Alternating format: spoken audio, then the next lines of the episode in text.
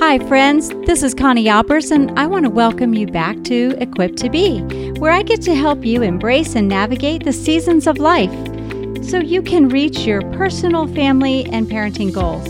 We at Equipped to Be want you to understand how God has given you unique gifts, strengths, and talents so that you can live in all seasons with confidence and joy. Whether you're cooking dinner, holding laundry, or maybe just enjoying some time alone, I hope you enjoy this episode of Equipped to Be.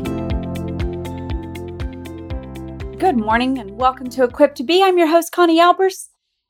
You know, there's a lot of parenting books out there, and I spend a lot of time obviously with parenting beyond the rules and the next book that i am currently working on how it deals in relationships with your families and i spend a lot of time with other authors and writers and i read a lot of books and some things that have had me curious and pondering a little bit i have been recently asked about doing more parenting like how to parent parenting 101 parenting the hard seasons parenting in general and there's some things that I've learned early on. When my kids were younger, some of them were older, uh, middle ages, and some were really young. I was a mentoring mom for an organization, and I was constantly teaching parenting how to parent, how to get your kids to listen, how to get your children to do what you ask them to do, to take responsibility and ownership. And all of that I loved.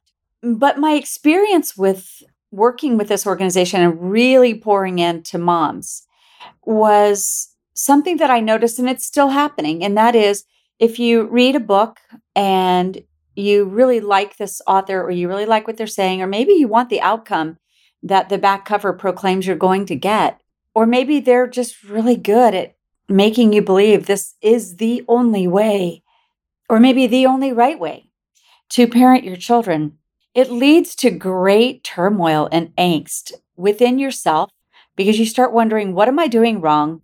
How do I need to change this? Or what's wrong with your children? Why aren't my children responding the way they're supposed to be responding based on page 76 in the book that you're reading?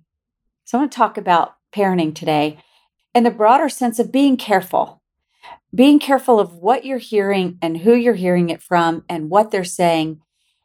But how does it apply to you and your family? the definitive statements of you do it this way one, two, three. Or first you have to make them sit down, and then you have to make them do X, Y. All these commands or leads. And I'm not saying they're bad, but I'm saying that may not be the only right way. That may be something that works in general or a great principle to follow. But whenever you read something, or even you read scripture, it talks about train up a child in the way they should go. So when they are old, they will not depart from it. What does that actually look like? Training up your children is going to be different than your friends training their children. Why? Because your children are different. Your children are different than your friends' children. And your firstborn is going to be different than your last. If you only have two, I can promise you they're not alike. If you have as many as I do, I have five. They were all different, but we had similar goals. They had to get work done around the house. They needed to listen and respond and react when we gave them instructions. They needed to be kind to each other. They needed to be kind in general. They need to listen when spoken to. They needed to look us in the eye. But how I got my firstborn to look us in the eye when we were speaking and how I got my last child was very different. If I would have stuck to page 52 of whatever the latest, greatest parenting book was at that time, and you know, actually, there were times I did. And that's kind of how I learned oh, this isn't working. When you're raising the children and you have a set of objectives and goals for your family, and you're gathering information on how to achieve the goals, how do I raise the child? How do I get them to want to be with us? How do I get them to want to be helpers, to serve each other? How do we actually make that happen? Well, it's interesting because you've got to start by knowing your children. Whatever great tips you get from whatever books or podcasts or blogs or YouTube that you read, every author, at least that I've ever met, their desire is to impart knowledge that they've learned, research that they have found to help you And they are a resource. Even my book, Parenting Beyond the Rules, it's a resource. It's not the definitive source.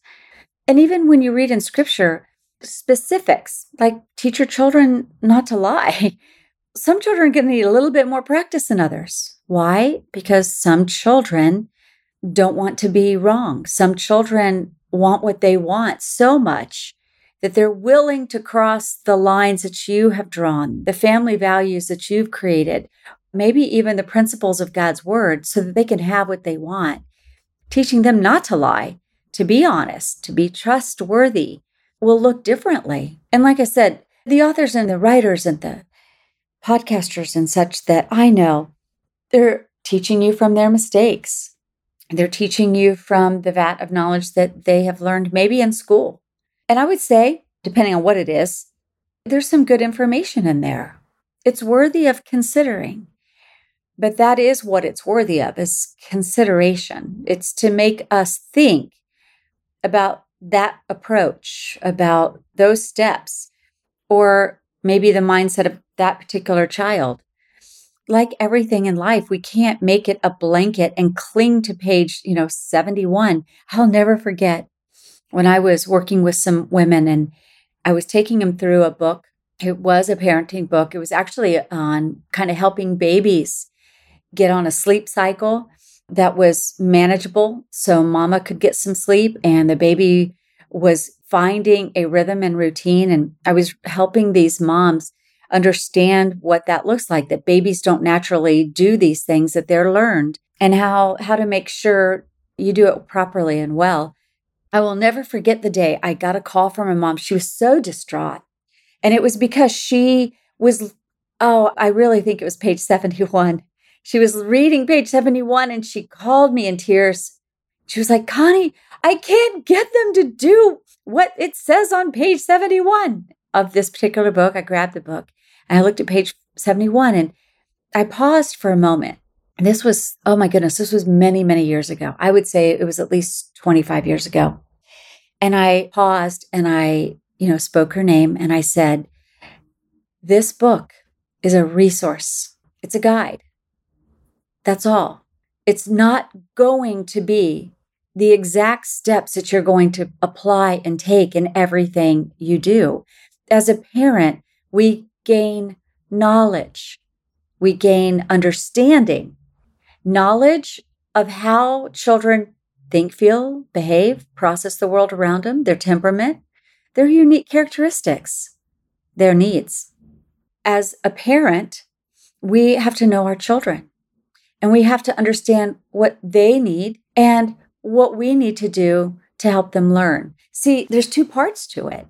It's not a one size or one and done, a what you did with your first. If it worked well, and you try to apply exactly what you did with your first child uh, to your second child, it, it, there might be some problems. And things may be great with your second child, but it's that third child. That's the one. No, your children are all unique.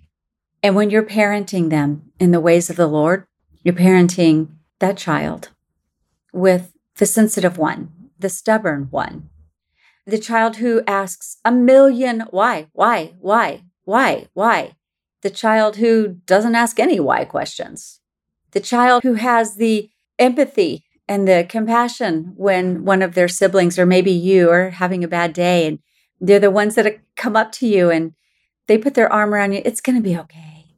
Or the other one is like, what are you crying about? Get over it. So you can't parent those children the same way with the same words. We have to use the words that are going to touch the heart of that particular child. That's why when I did my segment with Focus on the Family, Parenting the Heart of Your Teens, I'm passionate about helping you keep the heart of your child. It's not a control matter, it's a relational one. We can do all the techniques, we can make our kids obey the first time. We can make them clean up their room by 7:30. We can make them go to bed. We can enforce, we can instruct, we can require, even demand for a while. But usually, when they hit the teen years, they start to push back, some more than others. Compliant children might not. Compliant children, guess what they do? They stuff. They may not agree, they may not like, but those will be the children who, as they get older and they gain more autonomy and they gain more freedom and they're closer to leaving your house than being required to stay in your house or needing to stay in your house, you know what ends up happening? They're the ones who say, Hey, about all that stuff, see ya. And the stronger ones, the strong minded, the strong willed, they're more likely to fight you every inch of every day for every matter that you ever utter. They're going to push back against it. That's why we have to be careful. That's why we have to know our children. And the second part is you don't follow everything you read or hear or listen to. You got to take it to the Lord. You need to talk to your spouse if you're married. You need to talk to that child. I've been recently at a conference and there are leaders from across the country in the homeschool arena. And several of the panels that I was on, we were showcasing the differences of each of us because each of us had a ministry and a platform and each of us reach, you know, a lot of people through our message and and our online and on stage presence, but it was interesting because I kept wanting to point out notice the difference. Notice some approaches, some you gravitate towards and it, it just feels right. And some don't. Don't force something. Pray about it. Ask the Lord. Use whatever resources you are reading or learning about and keep them in the right place of they are resources. Don't be persuaded that one person has all the right answers or this is the one right way. And I'm going to tell you from firsthand experience why I have landed on this because I watched a lot of families uh, really adhere to a certain set of books. I'll just say a certain set of books. And they were really making their way through the Christian culture of this how you were supposed to parent your children, how you were supposed to have a marriage. And I was inclined because I didn't know what I was doing. I mean, most parents don't. I mean, we start off having children, whether you babysat a lot, you may have a little bit more, but until you've actually raised a child, uh, you really don't know.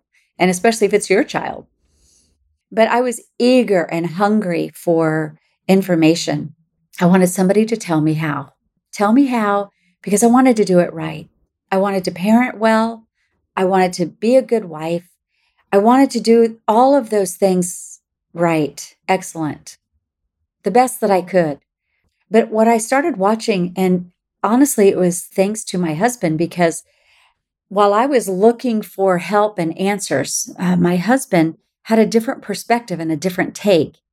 And many times when I would try to really just dig down deep into a certain approach, my husband would encourage me not to drive down so deep in that approach, but to consider the child, the situation, the temperament, the relationship. And I just learned. I watched family after family after family where kids were rebelling against their parents because their parents were mandating and dictating this is what you do, this is how you do it. And if you do not do it, well, there was shame, guilt, there was consequence, which I am not against consequences. If you do wrong, if your children do not listen to you, yeah, there's consequence. But this was very legalistic. And sometimes in our desire to want to do the right thing, we will adhere to a set of beliefs or approaches. And then it sounds good to us. And it does sound good because we're eager for help. But you know what happens? you don't see what's going to come down the pike in 5, 10, 15 years. So if you've heard me speak before, and I think we have some of our episodes on that, I talk about what is it that you want. I write about this in Parenting Beyond the Rules. What do you want, you know, in 5, 10, 15 years? Of all things, when it comes to parenting, that's like my number one focus. It's where I learned how to parent from a place of what we were aiming for, not the momentary, not the external behavior. Yes, you can get your children to sit down in a chair. You can get them to eat their dinner. You can get them to obey and say, yes, ma'am. And you can get them to do all the things, but I want to get to the motive of the heart. I want to, I want to reach the motivation center, the, the heart where it's not about I have to or else. but it's about I want to because, because it pleases God, because I love my mom, because I love my parents, because I love my brothers and sisters.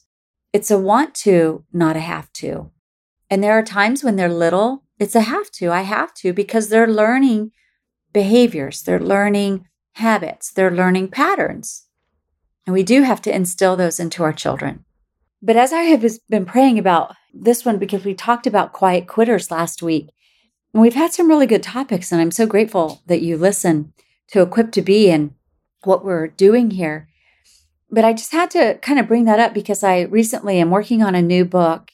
And again, it's in the vein of, of parenting and uh, relationships and building strong families that I was brought back to that because I listen and I read so many. Uh, I read a lot of books, I endorse a lot of books, and I take in what others are saying. And I want you to consider what others that are in ministry or in leadership consider what they're saying.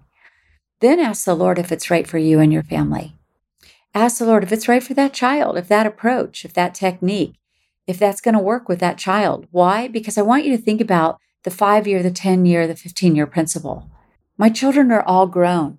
I see what I did that caused undue stress in our home, undue resentment. I wish wouldn't have happened, uh, maybe even pitfalls. I see how there were things that happened that it didn't matter what I did.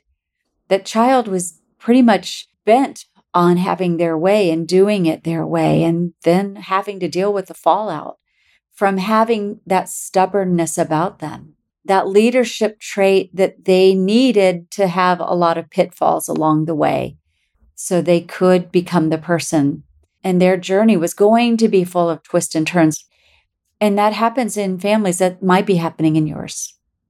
Do you have children that no matter what you do, no matter what approach you take, they're going to be insistent on their way and their time and their ideas and Yours are just mere suggestions that they may or may not adhere to, driving you absolutely crazy at times. Okay, think about what you want. If your child's five, what do you want when they're 10? What do you want that relationship to look like? See, again, we can get, you know, the external behavior because we are the parent. But the behavior minus the relationship. And that's why I wrote parenting beyond the rules we can have our rules and we can have our checklists. And boy, do I like those. I like checklists. I like this is how we act. This is how we think. This is how we, I mean, I like those things. That's me. Tell me why I need to do something. And it's like, okay, if I agree, I will follow along. And if I don't, I'm like, ah, that's a good suggestion. But I like checklists. I, I like feeling like I'm doing the right thing.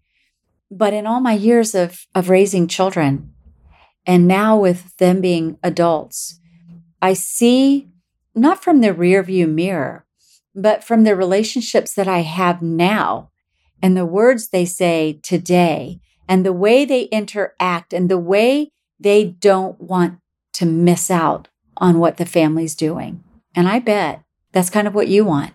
I bet if you're listening to Equipped to Be, you're probably not hoping that they'll just get out of your house and go away and then you can get on and have a happy life. I have a hunch you want to have a a solid relationship with them, a tender one, a one that makes them want to call you and want to be with you and want to do life not just with you, but with each other. That's my hunch. And I believe that's why you search so much for helps and tools because it's hard. It can be real hard at times. And some seasons are relatively smooth sailing, things are going well. But there are seasons when they're not. And there can be seasons when things aren't going well with a couple of your kids or maybe between you and your spouse. But we have to keep our objective on what does God want? We do not have to have a Cain and Abel scenario. We do not have to have a Jacob and Esau. We don't have to have a, a Joshua and his brothers. We can have something much better. We can have families, children who want to continue to do life with us when they're not being forced. Because forcing isn't really getting to the heart, is it?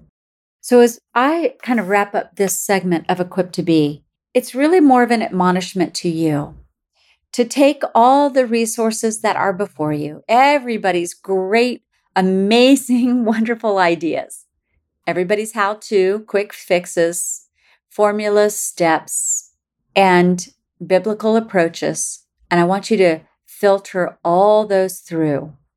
What does God have for you to do with that child at this season to help them become the person God's made them to be while growing your relationship with them in the process? Because that's what we want in the end. So I appreciate you tuning in every week to Equipped to Be. As today we just talk about parenting and the objectives of parenting and being wise discerners, being a discerner of resources and applying that which is good. So it's basically taking the best of what you see, applying it, and letting go of what isn't working and not holding to those so tightly that you end up losing the heart of your child, that they rebel against you, that resisting is fine, but the rebellion, I think that can be minimized, if not completely reduced. It depends on your relationship with the child. But I hope this was a blessing today as we talk about this. And we'll probably talk more about parenting and, you know, God's design for our family. But as it relates to do what you're doing, but don't be afraid to pivot because there's freedom in the pivot. And don't be afraid to change course. If something was working in the past and it needs to change now because your children have gotten older or the situations in your home have gotten different, don't be afraid to pivot and change because there's freedom in the pivot. Thanks for joining me for this episode of Equipped to Be, and we'll see you next week, same time, same place. Well, that wraps up this episode of Equipped to Be. If you enjoyed this show, please share it with a friend or family member and hit subscribe so you don't miss a show. And thank you again for joining me. Remember that we are equipped for every season of life.